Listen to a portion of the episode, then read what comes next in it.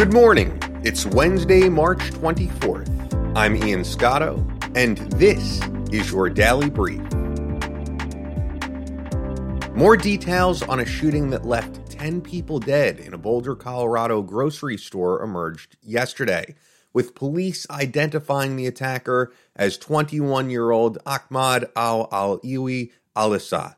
The suspect, who was injured in a shootout with police but taken into custody, has been charged with 10 counts of murder. Alissa reportedly used an AR 15 style semi automatic rifle, which officials said was purchased six days before the shooting. The victims of the attack ranged in age from 20 to 65 years of age. Among the victims was 51 year old police officer Eric Talley, the first to respond to the scene. Police, aided by the FBI, are still working to identify a motive for the attack. Monday's attack, as well as a series of shootings at Atlanta area Asian American spas that left eight dead, dominated a Senate hearing on gun reform yesterday. The hearing had been previously scheduled weeks in advance. Separately, President Joe Biden called on Congress to pass an assault weapons ban. The final member of the jury assigned to hear the murder trial of former Minneapolis police officer Derek Chauvin was seated yesterday, capping a two week process that saw lawyers work through more than 320 potential jurors. Chauvin faces second and third degree murder charges, along with second degree manslaughter. The group includes 12 seated jurors and three alternates nine women and six men. Nine self identify as white, four as black, and two as multiracial. The composition is more diverse than the state's overall jury pool, which is more than 85% white. The case will be presided over by three term Hennepin County Judge Peter Cahill.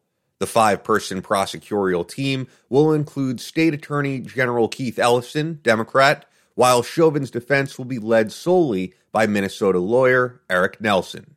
Opening statements are scheduled for Monday. Voters in Israel are awaiting the results of an unprecedented fourth national election in the past two years, brought on after a fragile power sharing agreement between longtime Prime Minister Benjamin Netanyahu and opposition leader Benny Gantz dissolved in December. With 90% of the vote counted, Netanyahu's path to securing a 61 seat majority appears to be closing, a scenario that would leave the country mired in political gridlock and potentially facing a fifth election. Netanyahu's Likud party has gained 30 seats as of this morning, with the remainder spread across 12 parties. The distribution is expected to shift as the final 450,000 votes are counted, a process officials say may take until Thursday.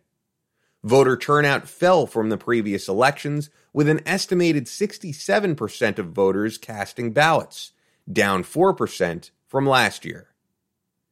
Disney announces two upcoming major films, Black Widow and Cruella, to be released on Disney Plus on the same day as theaters.